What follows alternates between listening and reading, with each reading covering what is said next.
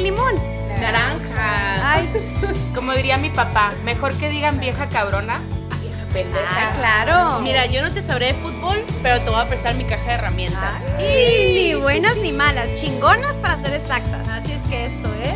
¿Cómo te explico?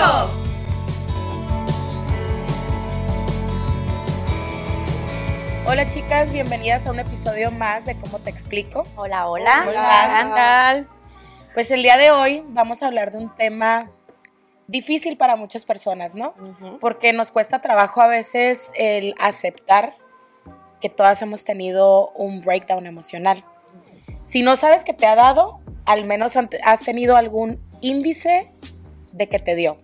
Sudoración, estrés, dolor de cabeza, tener ganas de llorar, Ansiedad. ansiedad, miedo y que no sabes por qué, eso es una crisis emocional. Es difícil, es difícil identificarla, pero creo que todos hemos, hemos tenido un lapso de esos. A ver, platíquenme un poco. Yo creo que más bien pensamos que es difícil identificarlo si no sabemos qué es, qué es lo que nos está pasando, ¿no? Pero más bien es muy fácil identificarlo si empezamos a sentir todo ese tipo de cosas que tenemos, porque, digo, supongo que a todos nos ha pasado, a todos nos ha dado, el empezar a sentir esa ansiedad o ese miedo o ganas de llorar o simplemente no tener como ese sentimiento, como no saber ni siquiera cómo estás, estar en otro mundo, yo creo que a todo mundo le ha pasado, ¿no? Es como, no sé, cuando pasas por una crisis existencial, como dicen, o algo así, ¿no? Yo creo que es más bien fácil identificarlo, ¿no? Yo creo que sí es fácil identificarlo, pero te cuesta trabajo aceptar que estás pasando por una etapa Eso así. sí, sí. y te da miedo porque no sabes cómo reaccionar, porque tienes miedo a que la gente crea que estás loca o Pues que... es eso, es más bien el miedo a que te juzguen, ¿no? O sea, cuando, cuando te sientes mal, yo- a mí me ha costado mucho trabajo ponerle nombre a mis crisis existenciales, ¿no? Porque todo era una depresión, pero realmente una depresión, si no dura seis meses, es solo tristeza. Ajá, ¿no? sí. Y, y ya tenemos muy común el, ay, me siento triste, estoy deprimida, Ajá, ¿no? exacto. No, o sea, la depresión es clínica y, y, digo, te va a durar. Si, si a los seis meses te sigues sintiendo súper triste, evidentemente tienes un, un, un tema que atender. Pero el, el decir, tengo ansiedad, para mí ha sido un reto bien grande, porque la gente no lo entiende. O sea, y es normal, pero un, es tan común el tener temas de ansiedad que, como dices, la sudoración, ¿no? El, el, el- se te va el aire. O sea, empiezas como a hiperventilarte. Y es un tema ya que llega lo físico, tu miedo, porque por ejemplo en mi caso es miedo, miedo a, a hacer las cosas mal. Me ha pasado que tengo miedo a ser imperfecta y entonces me daban unos ataques de, ¿cómo? ¿Pero por qué? ¿No? O, o- o a que me abandonen. Porque yo en mi cabeza siento que si no pasa ciertas cosas y pierdo yo el control, me van a abandonar o me van a dejar. O... Entonces, esa, esa, esos momentos en mi vida yo creo que han sido, ya, ya para cuando pasa el ataque de ansiedad es así de, ay, no mames, todo está bien". Lo estaba Son como, exagerando. no son depresiones, son como crisis. Son crisis eh, que hay pequeñas situaciones que las detonan y, y es bien difícil para alguien, uno, detectarlo, Sí. ¿no? Y pedir ayuda, porque yo no Sí, sabía claro. que eran ataques de ansiedad hasta que no me agarré de los pantalones y fui con un psicólogo y me mandó al psiquiatra y me dijo, oye, ¿sabes qué? Esto es ansiedad y lo vamos a tratar porque viene de acá, ¿no? Claro.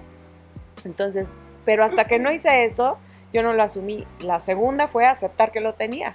Claro. Porque es como yo voy a tener un problema de ansiedad, o sea, la ansiedad es fea. Y yo no, no, la verdad es que la ansiedad es parte de mí, así como es parte de muchas personas. Y cada vez es más común, que es tristísimo que sea más común, pero es dado a todo el ritmo de vida que todos tenemos y, y a confrontarnos con nosotros mismos.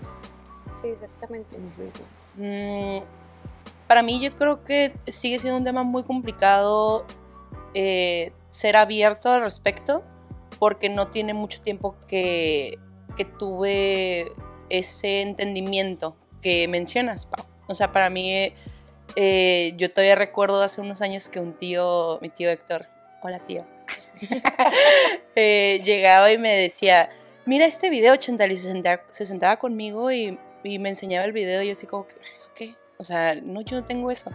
Y eran videos de depresión o de ansiedad y yo nunca lo lograba conectar con nada de lo que a mí me pasaba. O sea, él te identificó ese problema. Eh, es que él es uno de mis tíos con los que yo siempre llegaba, eh, como él, él, su oficina estaba cerca de mi departamento, entonces yo siempre salía de la oficina y llegaba con él y platicábamos y yo creo que él también dentro de su proceso, porque él trabajó mucho tiempo la misma parte, él me decía como que, no, mira, ve con este psicólogo, ay, y yo, no, luego, luego, luego cinco años, ¿no? Cinco años pasaron y yo todavía, y, y yo era como, no, o sea, yo no tengo eso, yo no tengo eso, yo no tengo ansiedad, yo no tengo depresión, o sea, yo no, yo tengo, pienso diferente, o sea, yo decía, yo pienso diferente. Entonces, eh, ya ahorita, después de haberlo identificado y de haber eh, trabajado el entender cómo era mi ansiedad, porque mi ansiedad no es y nunca fue esa de sentarte y sentir que se te iba el mundo, nunca fue así. O sea, mi ansiedad era overthinking. O sea, yo no podía soltarte un tema. Yo me podía aventar 24 horas dándole vueltas a una situación. Así. Hasta cuando duermes, ¿no? No, O sea, ni- no podía dormir. O sea, yo despierta 24 horas pensando una situación que me ha, ha de haber hecho trigger o no sé, que me, que me generó la crisis y yo no sabía. Entonces, eh, ha sido un tema que como mi ansiedad nunca fue normal o mi proceso mental nunca fue como el de todos, pues yo nunca me pude conectar. O sea, nunca pude conectarlo ni decir, yo tengo ansiedad. O sea, no, yo nada más decía, es que yo pienso bien rápido. Lo que pasa, lo que pasa es que yo creo que debes de identificar tu tipo de ansiedad porque es diferente en cada persona. O sea, no hay un patrón que te diga, ah, tú tienes ansiedad porque estás pasando esto y esto y esto. O sea, hay puntos en común que sí te pueden detonar la ansiedad y, y poder identificar. Pero eh, Pau mencionaba algo que yo creo que sí es un punto de quiebre, el control. Control de tus emociones. Si hay algo que tú no puedes controlar, te detona, te detona esa ansiedad. A mí me llegó a pasar muchas veces y yo lo aprendí a identificar con el tiempo porque lo vi en otra persona, un familiar muy cercano al que de un de repente estábamos manejando y la empecé a ver que empezó a sudar, que empezó a voltear para todos lados como un delirio de persecución y de un freeway nos fuimos a una esquina y se tuvo que parar y se bajó caminando y yo así de, ¿qué pasó? Y no sabía cómo ayudar a la persona, un familiar muy querido, No sabía qué decirte. y no sabía qué decirle, eh, no sabía qué hacer. Al tiempo me pasa a mí, no igual, difer- de diferente manera, entonces yo le platico a esta persona, ¿sabes qué? Me pasa en las noches, bien raro, ¿eh? Que yo me dormía y estaba pensando mucho un tema y me daba, yo sentía que estaba dormida sobre un cubo de hielo y me despertaba y no podía dormir y sentía que todo lo que tocaba estaba duro o era hielo. Y yo decía, ¿qué onda? Me estoy volviendo loca. Que me metí. Pero era, pero era, pero era un cuadro de una crisis que yo tenía que todavía no sabía identificar. Cuando yo le platico a esta persona, me dice, posiblemente lo que tienes es ansiedad, una crisis emocional, Sí. por estar pensando mucho una cosa. Sí. Y ya de ahí fueron otros detonantes, ¿no? Ya de ahí me pasaban otras cosas, sudaba, me daba miedo, lo que decías hace rato de pensaba de más algún tema Ujú. y me daba miedo el futuro y me daba miedo qué iba a ser de mi vida y me daba miedo si no estaba haciendo las cosas de cierta manera, no iba a llegar al punto en que quería llegar. Entonces yo creo que parte de, de Sí. pasar eso es so- sobrepensar algo, ¿no? Yo creo que cuando estamos chicos escuchamos, o al menos en mi caso yo escuchaba, que es que esta persona tiene ansiedad. Y no nada más la ansiedad, sino esta persona tiene, no sé, depresión, esta persona tiene ansiedad, esta persona tiene miedo, esta persona tiene- está súper triste. Diferentes tipos de crisis existenciales, crisis emocionales o lo que sea. Y hasta que no creces, digo, cuando estás chiquito obviamente no, no te da en, ese nivel que cuando empiezas a crecer, como dices, miedo al futuro, miedo a qué voy a hacer con mi vida, miedo, miedo al pasado, mucha gente. Y no nada más la ansiedad, sino las tristezas, las empiezas a identificar, te empiezas a dar cuenta, como tú que te diste cuenta por otra persona. Siento yo que empiezas a darte cuenta cuando ves a otra persona y cuando empiezas a sentir algo mucho, o es tristeza o ansiedad. En mi caso, en un momento fue tristeza, o sea, era una crisis emocional en la que yo decía, porque siento que me, o sea, me dolía el pecho, era como, no podía dejar de llorar, no podía dormir, todo era, o sea, en mi cabeza era una nube donde todo el tiempo estaba pensando en eso. Estaba con personas y todo el tiempo estaba pensando en la otra cosa, como que no estaba 100% en el momento y es cuando te das cuenta y dices, estoy pasando por algo fuerte, porque no, no es como dices un día, una tristeza de un día, dos días, porque puedes tener, sentirte triste un día o dos días, llorar y ya, se me pasó. Pero ya la crisis o una depresión, ya es cuando empiezas a identificar, dices, ya llevo muchos días así, ya es demasiado, o cuando la gente te dice, ¿cómo estás? Y contestas, ah, muy bien, pero dentro de ti sabes que algo no está bien. O cuando estás en una relación que te dices, ¿cómo te va con esa persona? Y que tú por dentro dices, no, algo no está bien. O sea, identificas porque tú no estás bien, porque siempre estás pensando en otra cosa, como tú dices, o sea, no te podías dormir. Siento que aprendes a identificarlo solo, tanto como en otras personas como en ti mismo, porque ya sientes que es demasiado tiempo y creces y obviamente lo escuchas más en familiares, amigos, empiezas a escuchar y antes era que el psicólogo, no, pues estás loca, terapia, no, estás loca. Y ahorita siento que es más fácil, aparte de identificarlo, aunque como dices ya mucha gente es de, ay, estoy en depresión y es porque una tontería, ¿no? Pero ya cuando son crisis grandes y realmente tienes una madurez en la que dices, algo me está pasando y estoy mal, ya es más fácil ir a terapias, es más fácil ayudarte o simplemente hasta platicarlo. Por ejemplo, en mi caso, yo si lo platico con amigas, siento que me desalgo. Para mí es muy fácil platicarlo con amigas y siento que te ayuda aunque no se descarta o no tienes por qué dejar, o más bien no debes de dejar de ir con una persona profesional para que te ayude, ¿no? Es que eh, yo, no sé, tal vez yo he tenido una experiencia totalmente diferente y ha sido muy complicado. O sea, en mi casa o en, en mi caso ha habido muchas situaciones de mucho trauma o sea, mucho trauma, mucho conflicto emocional familiar, o sea, de que todo, toda la familia afectada, de que, em, que no ha sido nada fácil el llevar estas aguas de la tristeza, de la depresión, de la ansiedad, de ninguna de las emociones fuertes, o sea, nunca ha sido un tema abierto. Entonces, eh, la mayoría de la gente, porque ahora que, uno dice, ¿sabes qué? Yo tengo esto, es como cuando dices, como yo me operé, todo mundo te dice, ah, yo también. Pero si tú no lo dices, nadie te dice, ¿no? Y es lo mismo con la ansiedad, es lo mismo con la depresión, es lo mismo con las crisis emocionales. Sí, es parte de un miedo es parte, ajá, entonces nadie te va a decir, nadie abiertamente te dice, ay, güey, es que, ¿sabes qué? Tuve una crisis emocional la semana pasada, eh, o ¿sabes qué? Eh, es raro cuando te lo dicen, o sea, y la verdad, ahorita, por ejemplo, nosotros cuatro podemos decir, es diferente la comunicación que entre mujeres tenemos y mujeres amigas o mujeres con las que convives a una persona que, como dices, te encuentras en la calle y no es lo primero que dices, como que, Ah, no, güey, claro. es súper, Ah, bueno, no, o sea, no es así. No más por la Y- vida. Hola, tengo. Hola, tengo Ajá. depresión. Hola, buenas Sí. Pero sabes Me quiero qué? morir. yo creo que sí, yo creo que sí deberíamos de normalizarlo porque hay gente que pasa por una depresión y que nunca le cuenta a nadie y que puede llegar hasta un suicidio. O sea, yo, yo eh, me costó un tiempo el entender por lo que estaba pasando.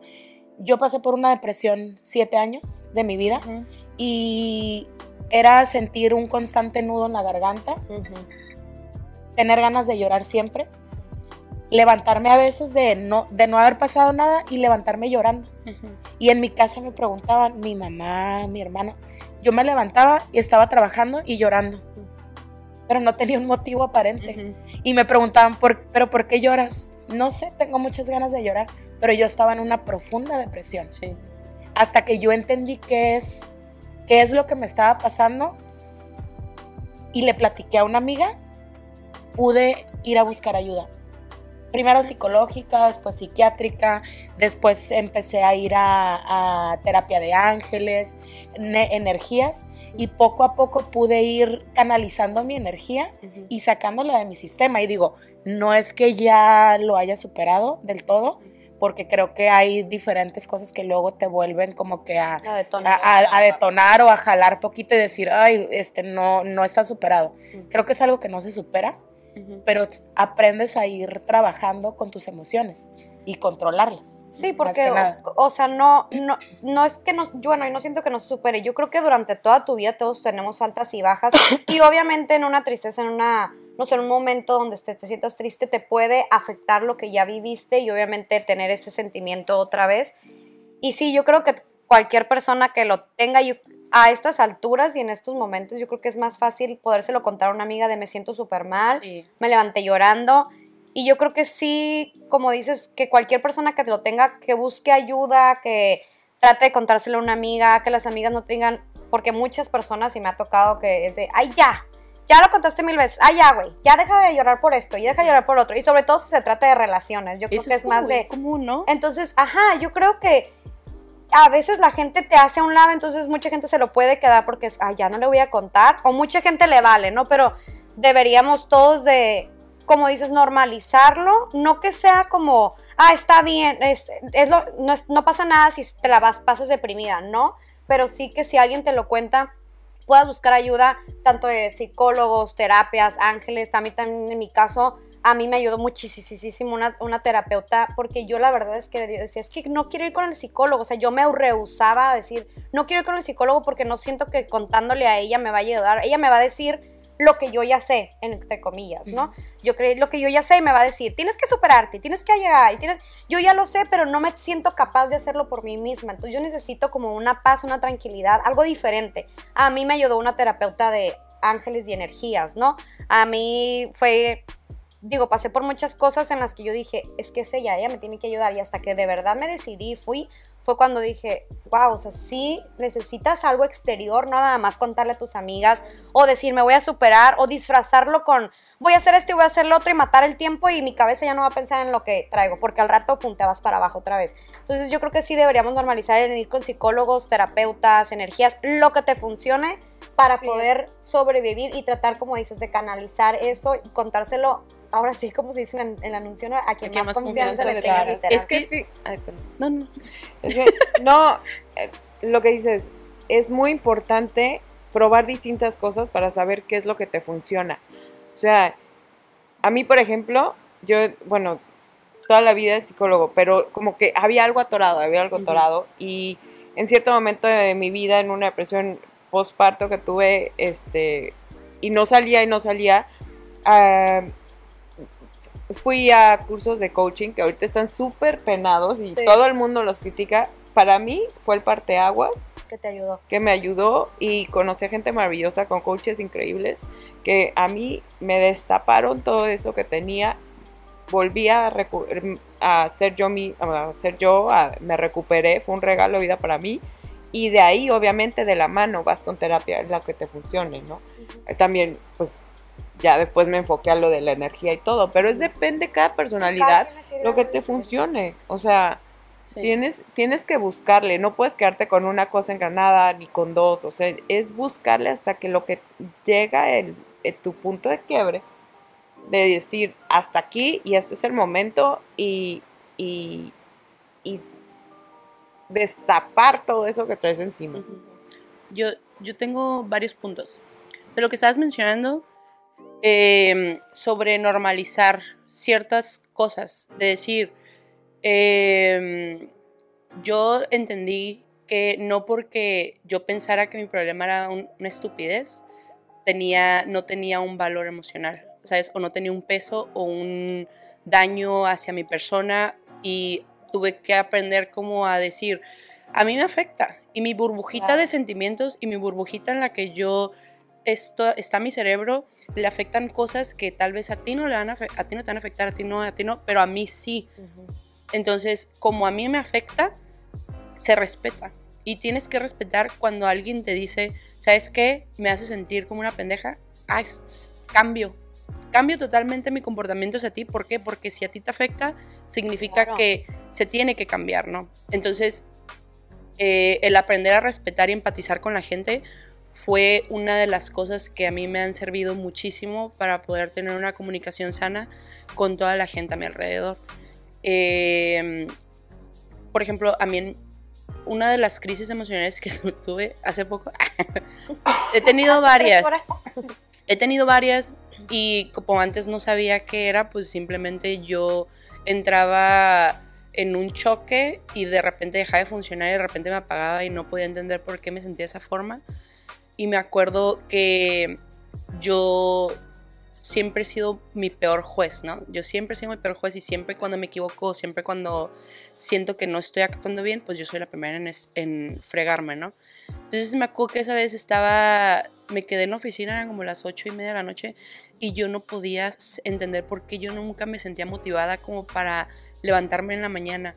O decía, ¿por qué la gente se puede levantar temprano, ir al gimnasio, hacerse comer, meterse a bañar, eh, lavarse los dientes, cuando yo no podía ni hacer eso, ¿sabes? O sea, yo no me sentía ni mo- mucho tiempo, muchos años, yo no, yo no me sentía motivada para hacer nada. Y de repente un día eh, yo decía, pues tengo que encontrar algo que me motive, ¿no? Y me puse a investigar y me puse a leer y me di cuenta que tenía depresión. Y, yo, y que llevaba en depresión Y cuesta aceptar. años. Mm. Y me acuerdo que es- me desmoroné y empecé a llorar y yo sí, ocupo salir de aquí porque estoy mal y estoy mal y estoy mal y yo le hablé a mi mejor amiga así como que no sé qué hacer, no sé qué me pasa, ah, ayúdame. Y fui a su casa y yo así como que en lágrimas le digo, yo no lloro, o sea, yo no lloraba y ese ya estaba llorando y le digo, es que no sé por qué me siento así, o sea, siento que todo se me está cayendo, tengo problemas aquí, tengo problemas allá, ¿por qué te esperaste tanto tiempo? Y yo, No pues sé. no sé, no sé por qué me esperé tanto No tiempo. sabía. Y todavía pasó como un año antes de que yo buscara ayuda, porque yo me sentía bien chingona de que yo puedo salir de esta. Sí. Y yo, no, es que yo cómo no voy a poder, cómo yo no voy a Pero poder. sabes que Chanti también es súper importante que te acercaste a la persona correcta, porque hablas de empatía. A Sí. veces uno se acerca a las personas que no te van a ayudar. A lo mejor simplemente no es un profesional, es una amiga, pero eso, la empatía, es bien importante que te Sentirte digan, no está mal lo que estás sintiendo. Sí, O sea, no, no es normal sentirse así porque deberías sentirte bien, pero te canaliza sí. a una persona que realmente te pueda ayudar. Y fíjate, y ahí no fue como la, la crisis que a mí me llevó a buscar ayuda. El, yo me operé en septiembre, pero fui a apartar mi lugar en junio. Entonces yo fui a apartar mi lugar, así que pag- pagué y todo. Y Eso te motivó. no, pagué y yo así como que, pues, que sigue, no? Eh, Pues no me explicaron bien, entonces yo entré como en miedito, ¿qué? Miedito, ¿qué? Y me subí al carro y no sé cómo llegué a mi oficina.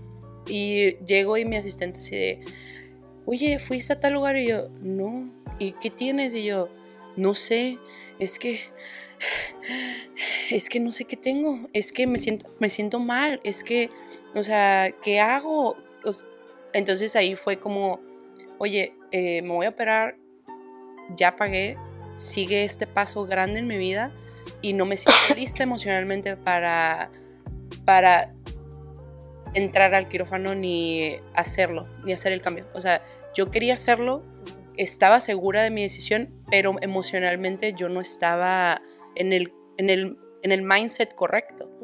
Entonces ahí fue como que, oye, este, uno de mis, de mis muy buenos amigos, oye Fer, este, pásame el, el contacto de tus amigos psicólogos, ¿no?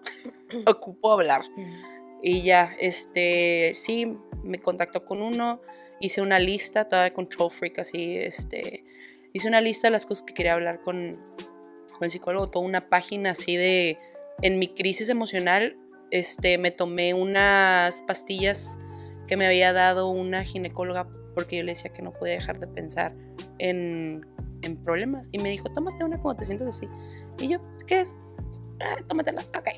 Pues resulta que eran antidepresivos. Entonces cuando yo tuve esa crisis, me tomé una pastilla y pues me aclaró. O sea, sin querer queriendo, ajá, sin querer queriendo, me, tom- me aclaró totalmente la mente, porque pues te tranquiliza, o sea, te inhibe emociones, entonces claramente pude ver cuáles eran los problemas. Inconscientemente yo me, me choché, o sea, me choché directo. Fíjate que yo me acuerdo cuando, cuando me dan mis crisis de ansiedad que te- me siento tan mal que voy y le cuento a alguien y es como, ojalá esta persona me pueda ayudar que ya no me sienta así, porque es como, yo no, no me puedo imaginar a alguien con esquizofrenia, pero es como eso, como estás, quieres salir de esto con alguna adicción, Sí, ¿no? sí. Como que estás encerrado sintiéndote horrible y, y, y- y dices, yo no soy esta persona, o sea, quiero que alguien me saque, como que sácame de esto para po- poderme no sentir así. Y, y es, es, es un momento en el que o te rompes o, por ejemplo, yo me, me, es que me pongo a fumar como loca, güey. Pero me puedo acabar una cajetilla en un ataque de ansiedad. El, el tabaco Ah. tiene esas propiedades de ah, de ansiedad. Entonces me ponía a fumar como loca. Hasta que descubrí la marihuana. Fuertes declaraciones. Pues sí, la verdad es que Sí.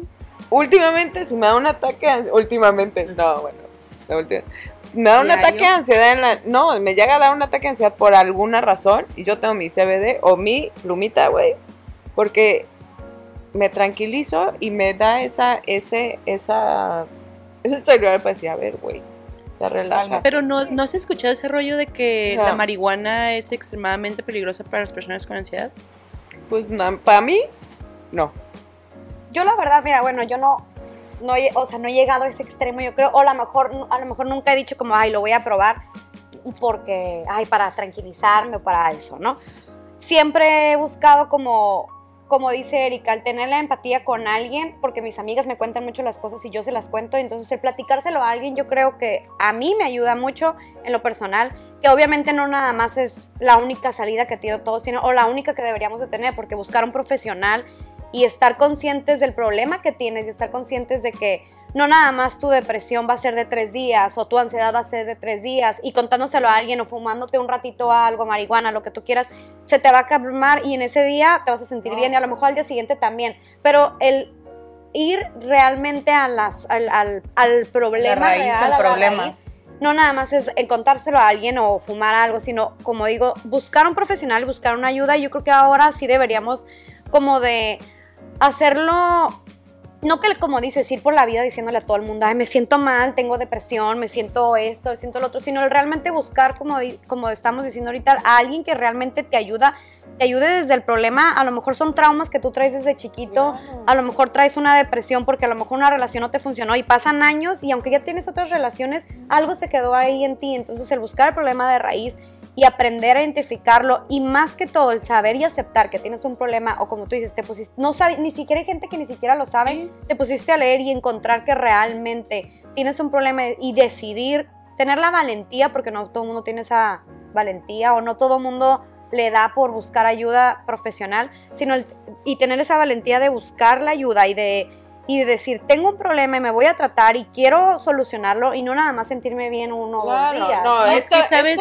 que te digo de, de que me fumo toda la jetilla o mi CBD o la marihuana o No, o sea, el- obviamente no, está bien. O sea, lo hago porque son mis momentos en los que no puedo dormir, güey. Son las 3 de la mañana y yo me siento que me estoy asfixiando. Y es que- aparte- pero obviamente al otro día ya le hablé a, la, a aparte mi es muy psicóloga diferente para una atenderlo. crisis de un día Sí. y fumar y contárselo a una amiga y al día siguiente dices, ya, se acabó mi crisis, ¿por qué? Porque no necesitaba sacar a tener un problema como ya la Es que, ansiedad mira, la depresión. Es importante también decirlo.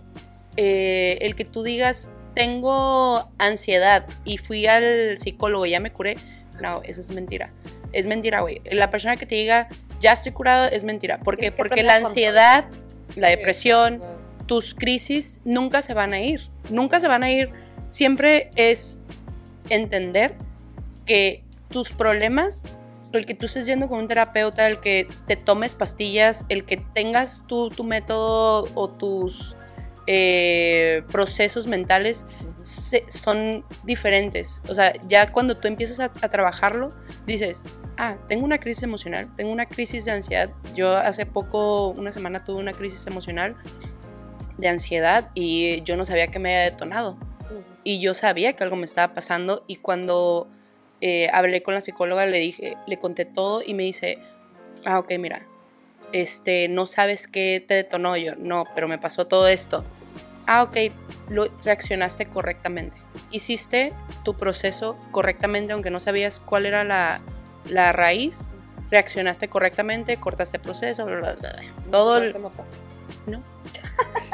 No. Esta ya quiere arreglar todo con Este, con yo ya traigo como que mis procesitos así de que qué es lo que me tengo que decir, qué es lo que tengo que, este, todo mi proceso ya, yo ya sé qué es lo que tengo que hacer para cortar mi crisis, ¿no?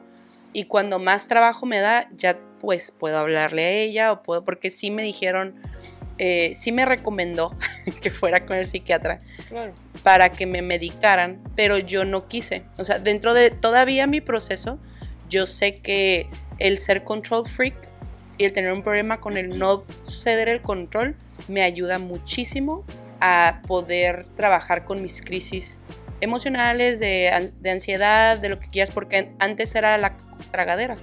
Yo era, me daba una crisis de ansiedad y yo en lugar de pensar que tenía un problema, yo comía. Y comía, y comía, y comía, y comía, y comía. Y podía tragarme unas cuatro o cinco ansiedad. papas. No, pero ¿sabes qué? Digo, me pasaba exactamente Sí. lo mismo. Mis siete años de depresión fueron inhibidos con la comida. Sí, Y yo me molestaba que la gente me dijera, es que ¿por qué estás comiendo si acabas de comer? Y yo estaba llena. sí. Y o sea, yo llegaba al punto en el de, voy a ir a vomitar para seguir Ah, sí, comiendo. también. ¿Por qué? Porque en ese momento me sentía bien, Sí. pero después en la noche me daban mis depresiones y empezaba a llorar porque yo sabía que él me estaba haciendo un daño Mm, y estaba súper consciente. Yo siempre he sido como muy analítica con, conmigo misma y sé exactamente lo que me está pasando, pero soy terca. Y soy de las que yo voy a pedir ayuda cuando yo quiera, no cuando la gente me lo diga. Soy muy terca en ese sentido. Duré siete años así y me, me engancho mucho de situaciones, de la gente. Me cuesta mucho soltar. Entonces, para mí, el soltar y decir, si Erika tienes un problema de depresión extrema, Fue muy, Fue difícil muy Sí. cuando la gente me decía, ve al psicólogo, ve al psiquiatra, yo les decía, no estoy loca. Les decía, yo no ocupo su ayuda, yo voy a estar bien. Mi momento de quiebre fue un día que me la pasé tragando todo el día. Fui vomité, volví a tragar, vomité, volví a tragar. Y en la noche lloré y lloré y lloré y no podía más. Entonces fue cuando yo decidí sola ir a pedir ayuda. Sí, es que eran problemas. Y ya ni siquiera era, ya ni siquiera fue a una amiga, porque luego a veces las amigas, este, como que menosprecian el dolor que tienes Sí. tú, ¿no? Y yo creo que en esa parte sí debemos de ser bien empáticos. Sí, Tú no estás sintiendo lo que está sintiendo la otra persona, pero respeta sus sentimientos. sí. Respeta a lo que esa persona le duele. Mucha gente se acercaba conmigo me decía, güey, te voy a contar lo que me está pasando. Eh, un, un rompimiento con una pareja, ¿no? Me decían, güey, pero ¿qué te voy a decir a ti?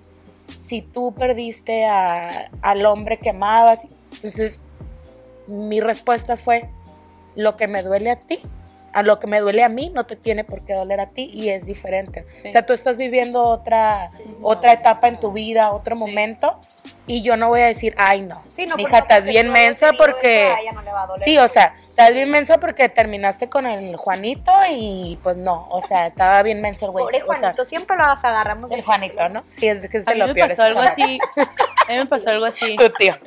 Fíjate que yo desde muy, muy chiquita, como que a los 16, algo así, 16, 17, falleció mi nana. La mataron. Entonces fue un drama como muy, muy pesado. Claro. Muy, muy pesado a los 17, 16, 17 por ahí. Y como fue muy, muy traumático, eh, pues no podías hablarlo con nadie. O sea, era algo que nadie podía entender. O sea, más que tu familia y todos traumados, entonces menos te Ni podían para entender. tocarlo, ¿no? Y yo me acuerdo que estaba, que estaba en la prepa y eh, justo estábamos regresando de diciembre, de vacaciones de, de diciembre, ¿no? Y llegó una, una amiga que en ese entonces era mi, mi mejor amiga y de repente empezó a llorar como loca, güey, así de, que no sé qué, qué va. Y yo, ¿qué pasó, güey? Dime qué pasó. Pues yo en modo, pues algo súper grave tuvo que haber pasado, ¿no? Güey, es que a mi hermano le dieron más regalos que a mí. Y yo, ¿qué? ¿Qué? ¿Estás llorando porque le dieron más regalos?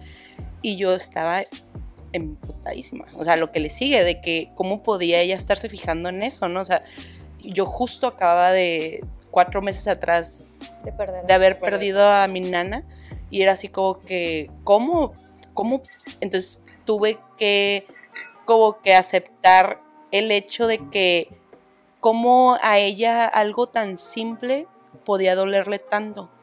O sea, y yo ah, callada, o sea, yo literal la escuché, se calmó y yo todavía así como que todo está bien, no te Sí, preocupes, hacemos menos amiga". el problema de alguien más. Ajá.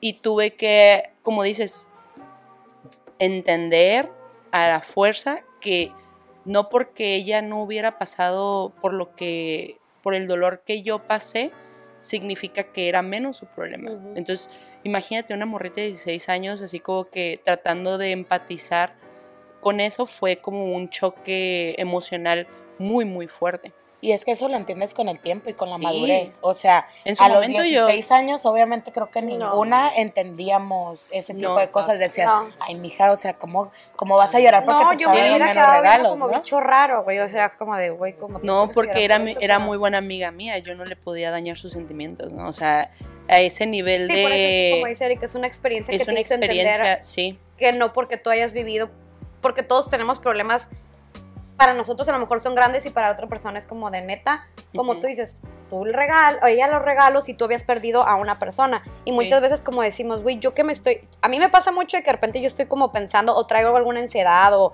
o de que te sientes triste por algo y de repente ves el problema de otra persona y dices, ¿y yo preocupándome por esto? Sí, Y sí, sí te ayuda porque dices, no es que minimice mi problema, porque me hace sentir o bien o mal, ¿no? O sea, pero sí creo que cuando es al revés, como que minimizas el problema de otra persona, sí. sí es diferente, porque y más si te lo están contando, si llegan Sí. y llorando y te dicen, güey, le está doliendo a esa persona. No porque no, hay- no haya pasado lo mismo que tú, tú dices, mi problema es más grande. Pues sí, a lo mejor tu problema es grande, pero eso no quiere decir que esa persona esté sufriendo, o como dijo Erika hace ratito, que pueda llegar hasta el suicidio. Algo que a lo mejor para ti es algo súper Sí. súper X, para ti es como, güey, yo viví todo eso en mi vida y así crecí. O los problemas de los papás, de muchos niños como que, ah, pues sí, es que cuando yo estaba chiquito crecí con mis papás y teníamos muchos problemas, bla, bla, y me salí de mi casa y pues me puse a trabajar y ahorita estoy súper acá, empresario, lo que tú quieras. Y muchos niños, ¿cuántos niños que me has...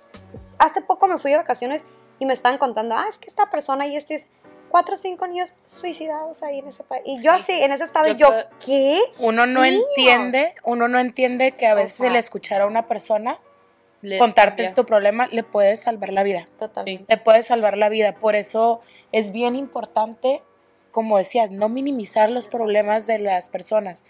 A veces con escuchar a alguien es se está desahogando Sí, y haces que a lo mejor la crisis que está pasando en ese momento pues se tranquilice, Sí. sí. que, que, claro, tiene que buscar eh, Ayuda. ayuda y atacar el problema de raíz, ¿no? Pero de verdad, o sea, sean más empáticos con la gente Sí. y, y, y escuchen. Y te encuentras Escucha. cosas muy bonitas. A mí, a mí eh, recientemente que he sido más abierta con mis emociones porque yo no podía decir absolutamente nada de lo que a mí me dolía era yo soy fuerte, yo no puedo, yo nadie me puede ver débil. O sea, ese era mi, mi pedo emocional, que nadie podía verme débil. Entonces, desde que empecé a contar y decir abiertamente, ¿sabes qué? Tengo esto, o me lastimó que dijeras esto, o eh, yo soy sensible en este aspecto, la gente te cuenta y te comparte también mucho amor.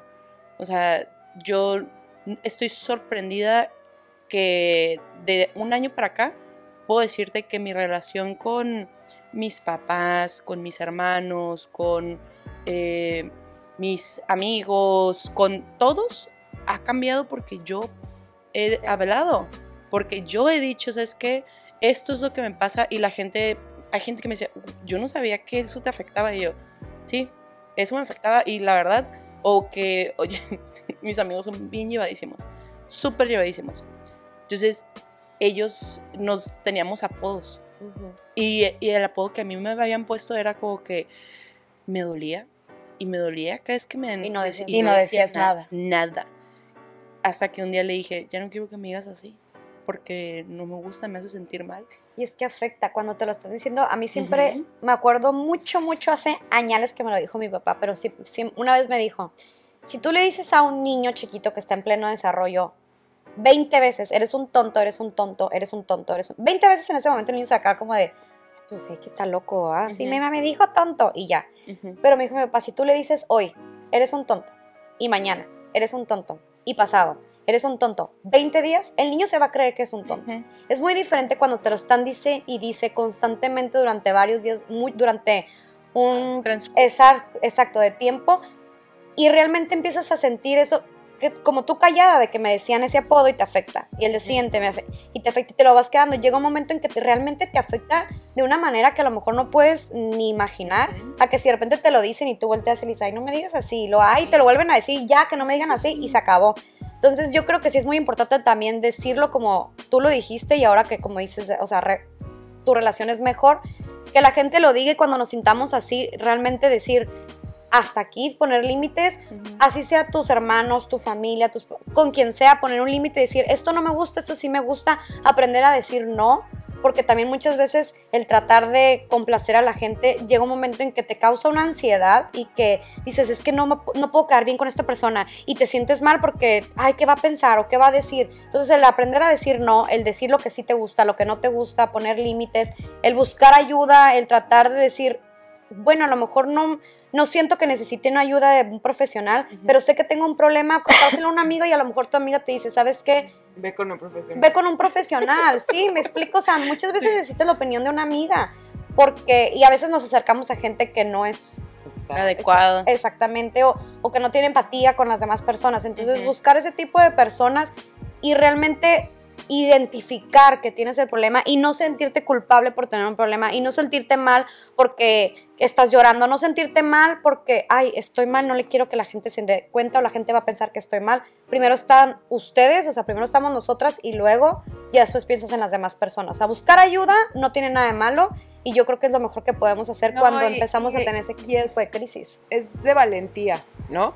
Porque eh, conozco varias personas que estás, o sea, como que me están contando las cosas y yo veo así de, ve con un psicólogo, ¿no? Y así, Claro. no, pero estoy bien. Y yo, pero a lo mejor si revisas una terapia, no, no, pues, yo estoy a tomar. Esa etapa de negación es un miedo muy fuerte. Entonces, tener la valentía para abrirlo, para ir y, y pedir ayuda es importantísimo porque el único que va a ganar aquí eres tú.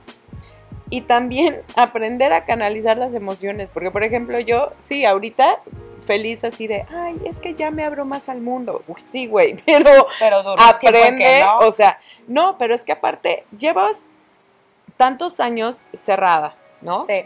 En mi caso. Y de repente se me ocurre ser vulnerable porque qué bonito aceptar mi Y ser que te ataquen. Porque ¿no? la Brene Brown No, y dijo, deja tú que me ataquen. Ajá, yo así de, Y al rato como la. Britney pelón. y yo pelona, güey. Estoy porque- bien. En una pelota. Porque no sé me Como la- porque no sé expresar mis emociones en el momento adecuado y de manera adecuada. Entonces eso también es otro reto que me eh, yo me topo con pared así de me pongo como niña caprichosa de repente así de pero por qué y tú, güey, no mames, o sea, ¿por qué te estás expresando esa manera? Pero es que, ¿sabes qué? Cada quien O sea, tiene sus tiempos eh, sí. para, para aceptar su realidad. O sea, yo creo que tienes que llegar y tocar fondo para decir, Total. ah, no, ahora sí ocupo ayuda. A mí al principio la verdad es que me daba miedo y yo me llevaba mis terapias a escondidas y me decían, oye, este, vamos a ir a comer a tal lugar. No, no puedo, tengo Te una cita. Pero de qué, pero de qué es tu cita y yo, ah, eh, eh, estoy yendo a hacer yoga. O sea, me inventaba cosas. Ah, eh, voy a ir este a, a correr. Hoy la tu tía nunca me ha gustado hacer ejercicio, ¿no? Este, o sea, me inventaba cosas. Hasta que yo empecé a entender y dije, pues no está mal. O sea, y es algo que a mí No me está malo, ayudando y no tiene nada de malo. malo. Al contrario. Y decidí abrirme y contarle a quien más confianza le tenga. Es, o sea, le empecé a contar a una de mis amigas que yo sabía que ella también iba a ese tipo de terapias, ¿no? Y le dije, oye, fulanita, voy a esto. Y me dijo, güey, no está mal. Yo tengo años yendo a esto, me ayuda un chorro. O sea, Y ahorita está no tiene nada de moda, ¿no?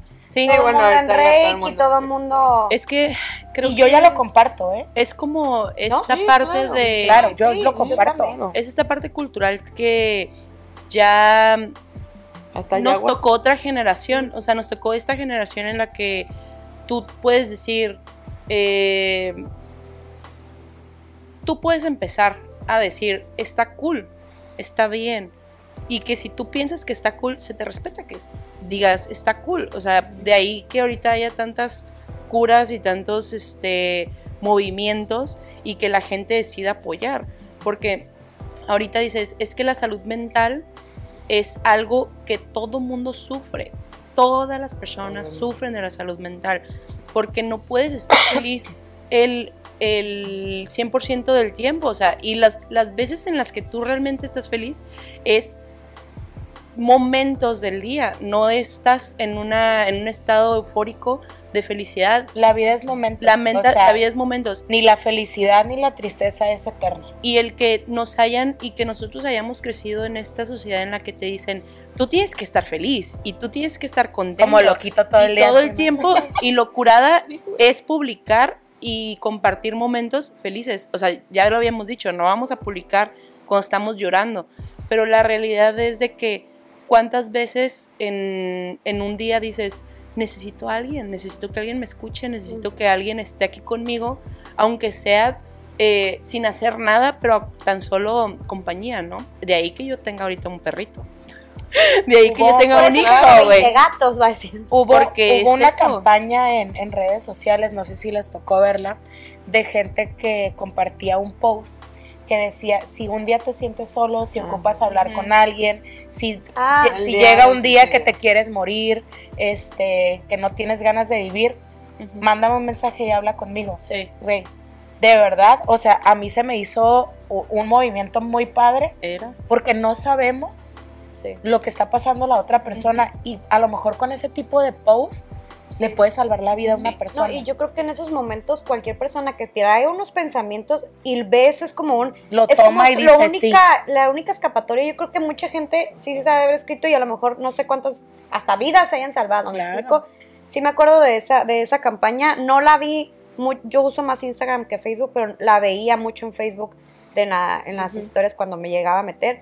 Pero yo creo que sí, el platicárselo a alguien, o como dices, el tener a alguien al lado nada más, yo creo que sí ayuda y Es, es digo, ya lo dijimos 20 indispensable veces, súper indispensable el tener rodearte de gente. a con- contárselo a alguien, ya sea psicólogo, amiga o amiga, lo que sea, pero yo creo que sí, Y sabes qué lo que tú mencionabas vivir en el presente, que es Oh. tan difícil. ¿no? Por ejemplo, a mí algo No. algo que me ayuda cuando me estoy yendo a todos lados, que me voy bien lejos. Este, y de viada. y de después, viaje. y después Y de. Más lejos. de media. Y después de mi CBD, no tanto. No, pero Pero ya, regresa acá. ah, sí, ah, sí, cierto, tenía algo. no, eh, Acá Es- yo así de, te lo "Ey, juro". acá, no, estar presente sí. Empecé a hacer ejercicios de, ay, mira, este es mi carro. Y me subí ahí, ah, estoy en el volante. Ah, estoy prendiendo el carro. ¿sabes?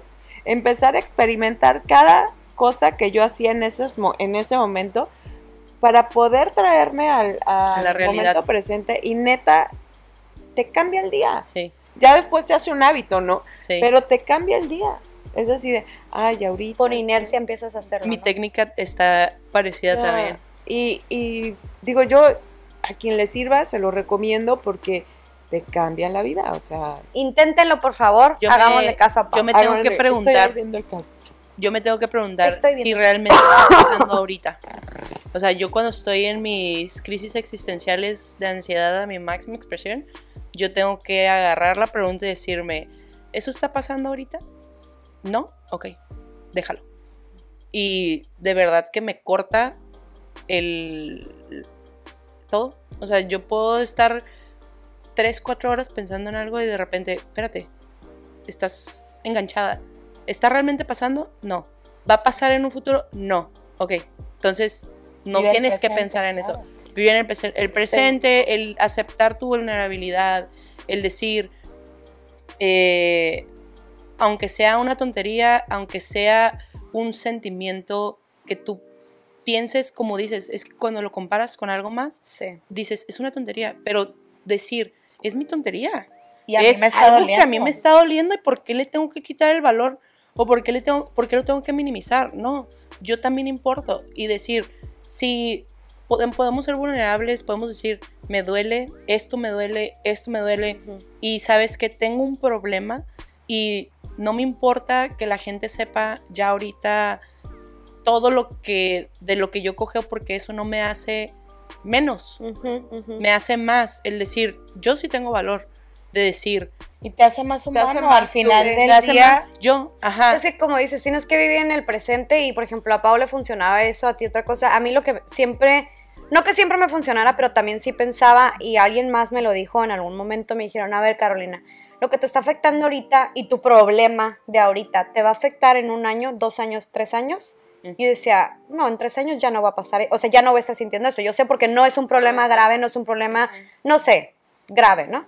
Y me decían, ok, entonces acepta en este momento, di, acepto mi problema ahorita, me está doliendo y no importa, no se me va a quitar mañana y me va a seguir doliendo mañana y a lo mejor pasado, pero voy a seguir viviendo, no se me va a acabar el mundo, voy a hacer las cosas que me buscan, voy a buscar cosas, no que me distraigan totalmente de mi problema, sino que algo que realmente diga yo, bueno, disfruto en este momento y conforme pasa el tiempo, porque sí hay cosas que el tiempo lo cura, ¿no? No, no, a lo mejor no todo, como la pérdida de alguien, ¿no? Pero sí te van a ayudar y vas a decir, bueno, al cabo de tres años ya no voy a estar viviendo esto. Claro, no estoy diciendo como, ay Dios, por favor, ya que pasen tres años, no. Pero si realmente no te está, no te va a afectar en ese tiempo, entonces acepta ahorita tu problema, vive tu duelo, no trates de cortarlo de la noche en la mañana, no trates de decir, ya no me quiero sentir así, voy a buscar esto voy a y quiero que se me quite, quiero que se me quite, porque te estás enfocando en quitarte el dolor y enfocar, enfocarte en eso no te va a ayudar de nada. Simplemente enfócate en ti, en qué te gusta y acepta que te va a seguir doliendo hoy, mañana y pasado. Y ya después Mental. buscas exactamente, y algo que también me dijo otra persona, me dijo, a ver, cuando estás chiquito, ¿qué te, qué te hace llorar? ¿Qué te, qué te preocupa en ese momento? ¿no? Los juguetes me lo quitaron, mi mamá no me lo prestó, esto, el otro, las crayolas, el otro. Obviamente a los 11 años, 12 años, ya no te preocupan tus crayolas ni tus juguetes. Te preocupa el, ah, es que mi amiguita no se está juntando conmigo y que ella trae este cosa como este, como otro, como lo que hablábamos la otra vez de la competitividad de las niñas, de que la quiero y que este, el otro. Ya cuando tienes 15, 16 años, ¿te preocupa que no se junte contigo ese niñito, que no traiga esa cajita? No, ¿qué te preocupa? Pues que no te dejen salir a que quieres ir a la tardeada, que quieres ir a la fiesta. Conforme vas creciendo tus... tardeada. Sí, a los 15, 16 años, ¿no? O sea, del Señor. realmente, más grande te kermés preocupa, terminé con mi novio y terminé con otro, empiezas a crecer y ¿qué te preocupa él? Oye, pues necesito un buen trabajo, necesito un negocio, eh, mi carro esto, mi carro lo otro. ¿Creces? ¿Qué te preocupa? Pues, pues no sé, a lo mejor matrimonio, tus hijos, la vida de tus hijos. Van creciendo las preocupaciones y no porque estés en una etapa en la que como dices, no minimizar tu problema a este, en esta etapa de tu vida, pero pensar que realmente los problemas que tenías antes no eran tan grandes, entonces cuando estés más grande me decían, te van a preocupar otras cosas. Piensa que son etapas y como lo vuelvo a repetir, acéptalo ahorita, pero no pienses que de la noche a la mañana se te va a quitar ese dolor. El aceptar que estás viviendo algo y que te va a seguir doliendo, te ayuda mucho a una como resignación. Y cuando estás resignada dices, bueno, va, me la aviento, sí, que pasen los días y no pasa nada, pero estás consciente y estás siendo como fuerte al mismo tiempo. Es que es busques o no complicado. busques ayuda. es complicado mm, el pensar que vamos a reaccionar de una misma forma todos, ¿sabes? Entonces, muchas veces, como decías, tú pues puedes haber trabajado o puedes haber tenido todo este información de técnicas y de eh, conocimiento y de autoanálisis y todo, pero la realidad es de que cuando estás teniendo un breakdown, lo último que piensas al principio es como que, ah, está mi librito de, de cómo es lo que tengo que hacer. O sea, No, pero, pero aprendes, aprendes a conocerte Sí. y a saber qué es lo que a ti te funciona. A mí, por ejemplo, en el sinfín de terapias que he ido, porque he ido a de todo, eh, una de las técnicas que me dieron que yo cuando me la dijeron dije, qué tonto eso, o sea, ¿cómo me va a ayudar, no? Este era, todos los días que te levantes, agradece Ah, porque eh, estás respirando un día más, porque tienes una cama donde dormir, porque tienes un techo, porque tienes a tu familia. Y yo decía, bye, ¿no? O sea, no me va a ayudar. Yo era una persona bien negativa. Soy, de verdad, bueno, era este, de esas personas que decían, güey, todo me pasa a mí. mm, Todo me pasa a mí, Sí. muy pesimista. Yo era de las que decía, "Ay, vamos a ir a este restaurante y me van a traer mal la comida Ah, ya. me predisponía a que las cosas me fueran a pasar. Entonces, cuando yo iba a terapia, le decía, es que a mí todo me pasa. Es que todo me, me dice, es que tú lo atraes. sí. A partir de que yo empecé a agradecer lo que tenía y no decir, ay, me hace falta esto, me hace falta el otro, mi mindset empezó a cambiar. Empezó a cambiar y ya no me pasaba lo que siempre me pasaba Que me traían la comida mal, que si llegaba a quererme estacionar en un lugar, llegaba alguien y se me metía. O sea, yo te lo juro, Es que la Es que sí.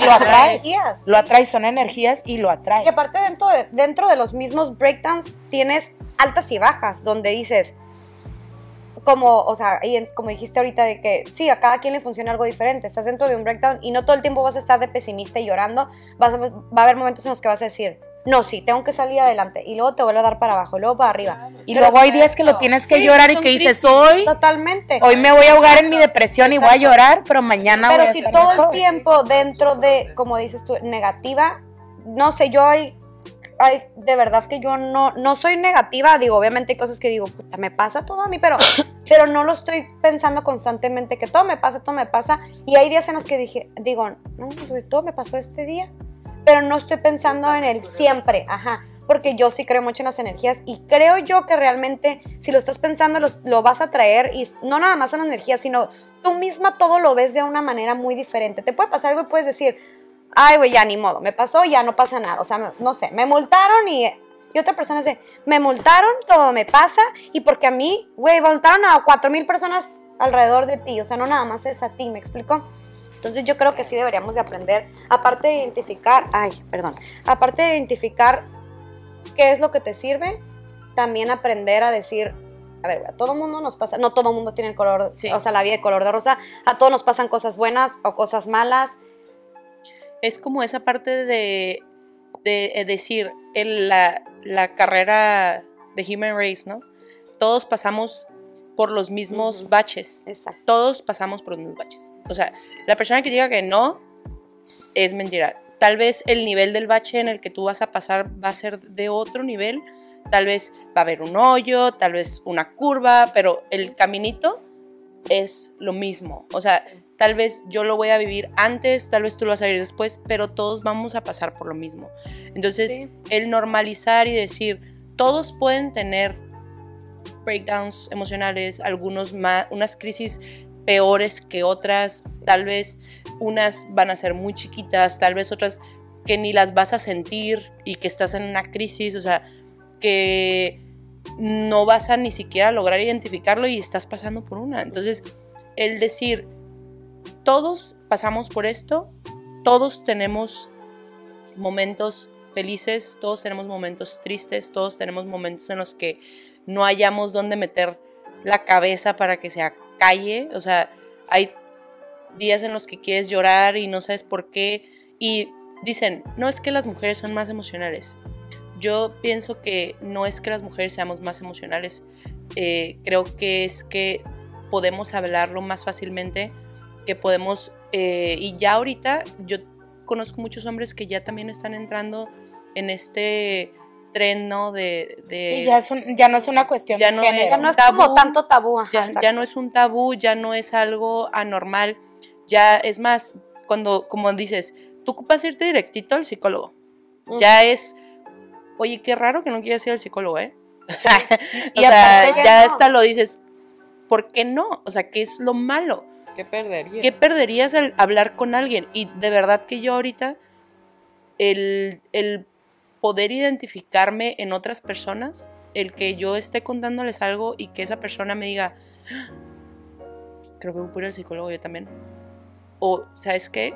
Creo que yo tengo algo que hablar porque yo tengo esto mismo. Y de verdad que la gente que ha conectado a ese nivel conmigo, hemos tenido pláticas increíbles, increíbles, donde yo me reflejo y ellos se reflejan y sales así como que elevado en y otro estado Se mental. ayudan mutuamente porque lo que para ti es un problema, para mí a lo mejor no lo es. Y lo que para mí es un problema, a lo mejor para ti no es. Entonces te ayudas mutuamente. Y si son crisis y no depresiones ya grandes, igual y se pueden como que, ah, pues ya me ayudó, ya me sentí bien, ya lo saqué, ya me dio su punto de vista. Y a lo mejor le cambias la manera de pensar a alguien, ¿no? Sí. En un momento, de un momento a otro y la ayudas a veces. Ayuda A, a mí me pasó, este, cuando yo pasé lo de mi depresión, a mí me daba mucha pena contarlo. Mm. Eh, ya después de un tiempo, a mí me ayudaba el estarlo contando y si la gente me preguntaba era, va. Al principio era como si lloraba y si me quebraba y lo que tú quieras, ¿no? Este, me tocó un caso, eh, pues particular, de un- me encontré a una muchacha en un baño y vi a la muchacha y le vi su semblante sin conocerlo. sin conocerla. Y le pregunté si estaba bien y me contó que acababa de perder a su novio. Ah, Y para mí fue como. Entonces dije, si a mí me ha servido de algo el contar y el decirle a las personas cómo me sentía y el decirles, vas a estar bien. Y me puse a platicar con ella mi historia. le pasé los datos de la persona con la que estaba yendo. Este, al, al final del día no sé si fue o no, pero para mí fue como mi aportación de yo pasé por eso, tengo una empatía contigo, no sé exactamente cómo te sientes, pero puedo, me imagino cómo te debes sentir porque ya lo pasé y ahí está como que el granito de arena que yo voy a aportar por lo que me pasó. Y Sí. yo Y creo yo que eso creo- a ti te ayuda Y también. a mí me ayuda, o sea, te ayuda a ti Sí, a liberar, a sanar y aparte el decir, No posiblemente le puedo ayudar a otra persona que está pasando por algo similar y que a lo mejor no tiene nadie con quien platicar. Exactamente. Y más que cuando tú estás bien, quieres que la gente también se sienta bien. Claro. Y, y yo, esa parte es la que más feliz me hace. El decir, yo estoy bien y me gustaría que todos estuvieran bien y a veces hasta caigo gorda, ¿no? De, todo va a estar bien, no te preocupes, no pasa nada. Y la gente me voltea a ver así de que, ¿qué onda? O Pero no sea, saben por el proceso que tú ya sí, pasaste. y mucha gente, ya- mucha gente eh, se le, le cuesta trabajo a veces convivir conmigo porque yo ya estoy en otro estado mental en el que decido en qué enfocar el problema, ¿no? De que me puedes contar tu problema y yo en lugar de, de tal vez te voy a escuchar y todo, pero te voy a encaminar a que tu problema no sea el fin del mundo, ¿no? Entonces, ¿cómo?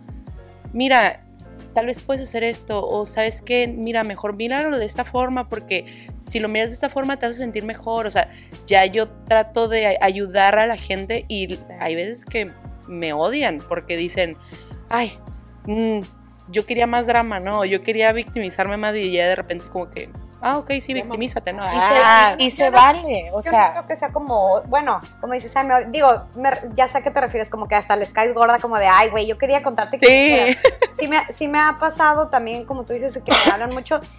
Y el escucharlo seguido de mis amigas y de gente nueva que empiezo a conocer y que de repente, oye, Caro, esto y esto y esto y esto, me empiezan a contar.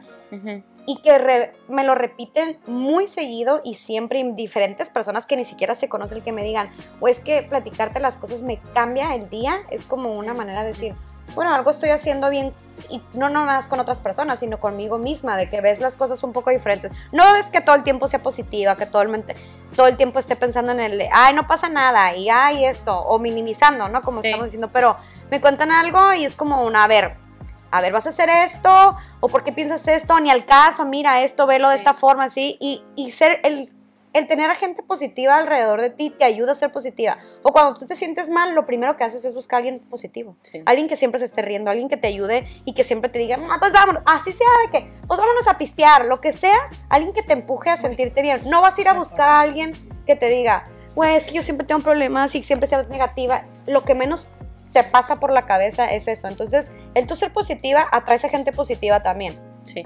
obviamente. Chicas, ¿Qué consejo le podrían dar a alguien que ya identifica o que a lo mejor no identifica y está pasando por una crisis emocional? ¿Cómo ayudarse?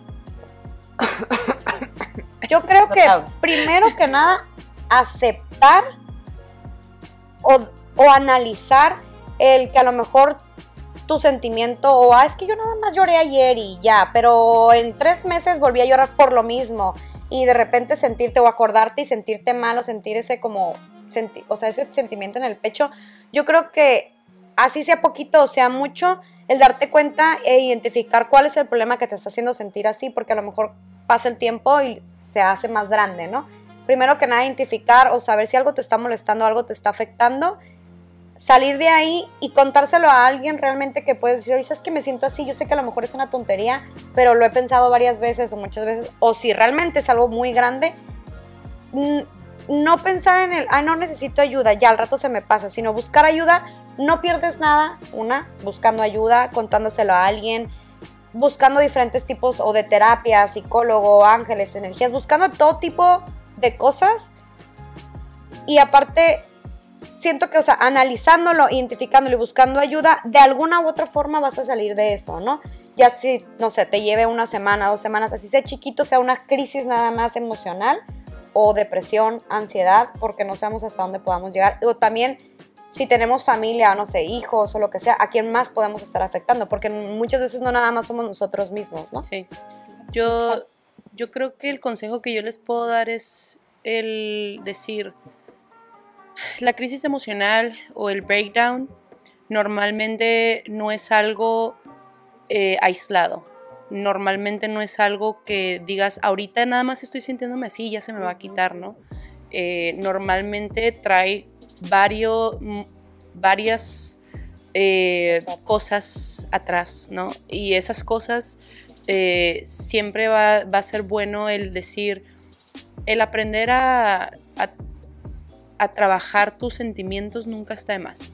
Nunca está de más el, el agarrar un libro, el escuchar una TED Talk, escuchar un podcast en donde puedas aprender qué técnicas o qué sentimientos son normales. Y, y el, el normalizarlos deja de dar, de ponerle tanto peso y por lo tanto deja de ser una crisis. Entonces, para mí, el informarme, el leer, ahorita ha sido un- una ayuda grandísima, porque muchas veces al hablar con, con mi psicóloga o con mi terapeuta no es suficiente, ¿no? Una hora, hablar con alguien una hora no te va a solucionar la vida.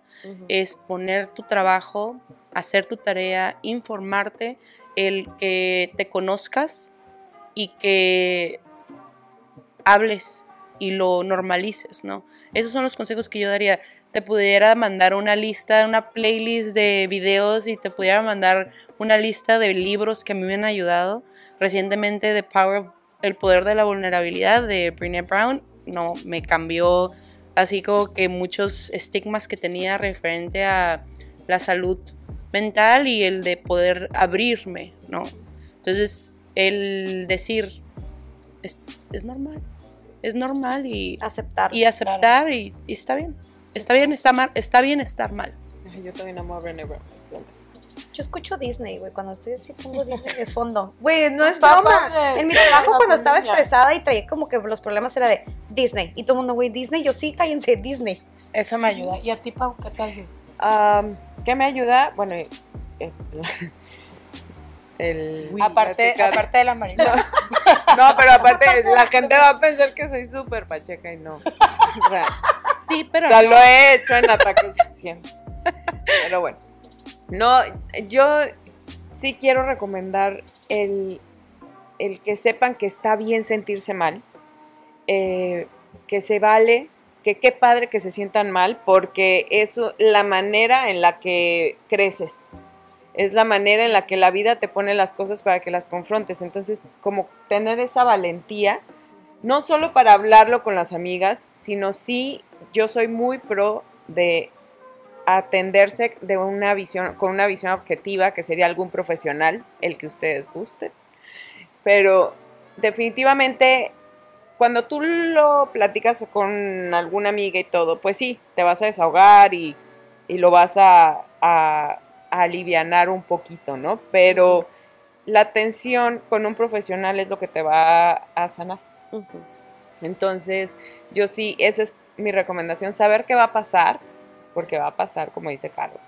También eh, que somos imperfectos y que qué increíble ser imperfecto, porque de esa manera es como te conoces. Y aprender a comunicarnos. ya, que, ya que sabes ser vulnerable, bueno, Sí. pues ahora vamos a aprender a comunicarnos. exacto. Entonces, pues yo creo que eso es, es el primer paso, tener la valentía para llegar y buscar a una- un profesional que te diga de dónde viene cualquier cosa que hayas detectado. Cualquier cosa. Eh, hasta el sentimiento más efímero, porque a lo mejor eh, volvemos a lo mismo. Es que estoy deprimido, pues solo estabas triste, güey. Pero pues qué bueno que fuiste al psicólogo para que Sí, te dijera. ¿sabes qué? Solo estás triste. ¿no? Yo creo que es bien importante tener, estar muy en contacto con tus emociones y saber identificarlas. A partir de que sabes cómo te estás sintiendo, es de la manera que vas a recibir una ayuda. Ya sea con el psicólogo, ya sea yoga, ya sea viendo Disney, ya sea yendo a terapia de Reiki, ángeles, lo que sea que Sí. te funcione. Pero no te dé miedo el, el externar tus sentimientos y el pensar que la gente te va a juzgar. A lo mejor va a haber gente que sí lo va a, va a hacer, pero hay otra que no. Va- siempre va a haber una persona que va a conectar contigo y te va a poder canalizar hacia donde tienes que ir. Sí. Eh, este tema, chicas, yo creo que da mucho de qué hablar. Sí. Este, pero ya llegamos al fin. Ya llegamos al fin del episodio. Este, esperamos Ahí que les ven. Dejen que sus les comentarios de qué les pareció y de qué manera ustedes han salido como, no sé, depresión, alguna crisis, un breakdown existencial, breakdown emocional. emocional. De qué manera salieron, qué les ayudó y a lo mejor su historia, más o menos su experiencia, ¿no? Y si les gustó, pues que le den like, que empiecen a compartir nuestros episodios. Manita arriba. Manitas arriba, Comentarios. favor. corazoncitos, follow. Pues esto fue, chicas. ¿Cómo te explico?